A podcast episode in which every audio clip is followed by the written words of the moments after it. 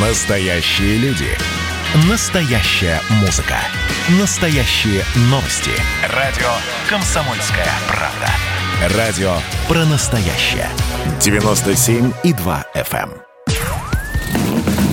Под капотом. Лайфхаки от компании «Супротек».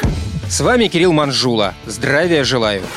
Кондиционер или более продвинутый климат-контроль – приборы, которые есть фактически в любом автомобиле. Нынче даже для бюджетных это не роскошь, а привычная опция. Между тем, до сих пор мало кто из нас знает точно, как, когда и с какой периодичностью нужно заправлять кондиционер, нужно ли обслуживать и по какому принципу он работает. А ведь незнание этих базовых принципов однажды приведет к тому, что система охлаждения просто не сработает. И случиться это может по закону подлости в самый жаркий день. Обычно причина подачи горячего воздуха в зной кроется в отсутствии фреона, но дозаправка не всегда может решить проблему. Как, впрочем, и ремонт шлангов. Важно знать одну особенность работы всей системы кондиционирования. Чтобы холодный воздух подул из воздуховодов, температура в системе не должна превышать 28 градусов. Если вентиляторы не смогли охладить агрегаты до этой температуры, то прохлады не дождаться. Кондиционер просто не будет включаться.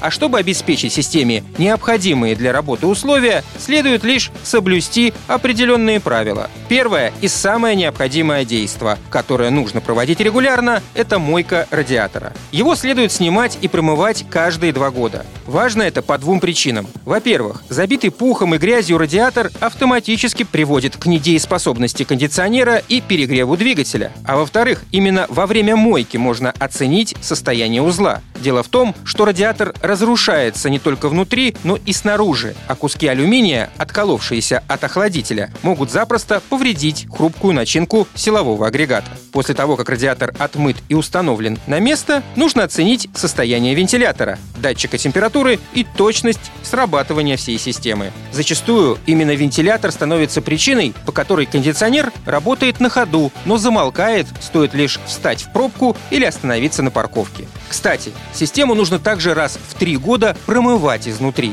а еще обеззараживать не реже одного раза в год.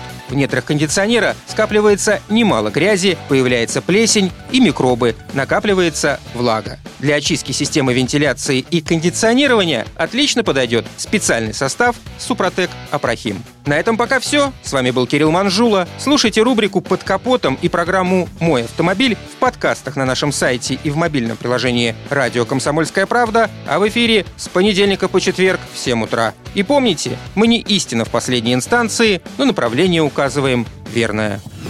Спонсор программы ООО «НПТК Супротек». Под капотом. Лайфхаки от компании «Супротек».